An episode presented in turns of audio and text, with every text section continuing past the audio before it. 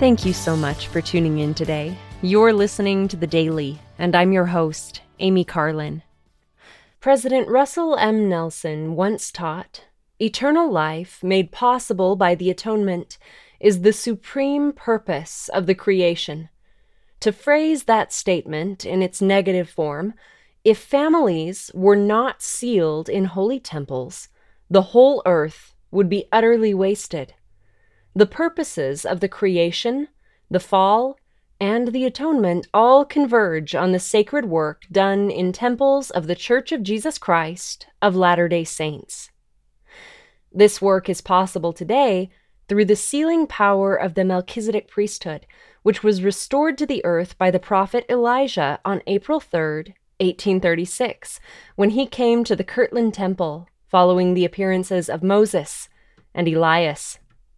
Elijah's return is just as relevant today, nearly 200 years later.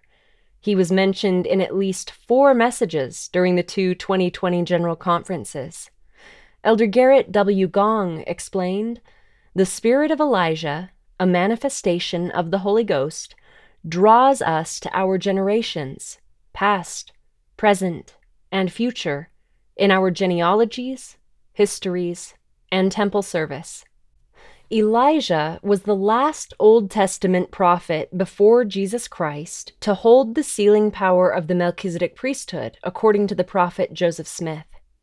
This sealing power is one reason that Elijah's return was so important.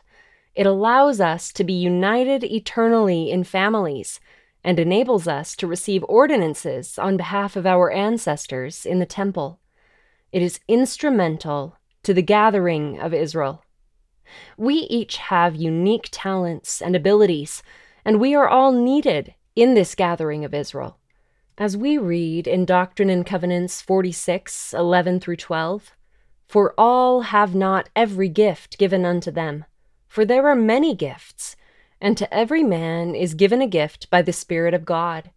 To some is given one, and to some is given another, that all may be profited thereby.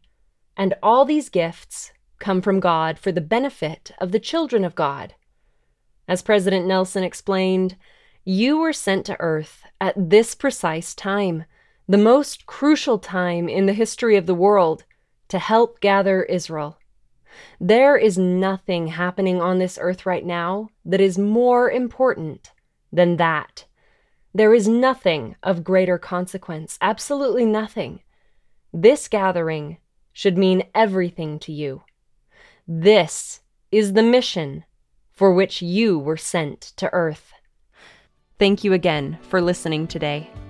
The Daily is brought to you by The Church of Jesus Christ of Latter day Saints.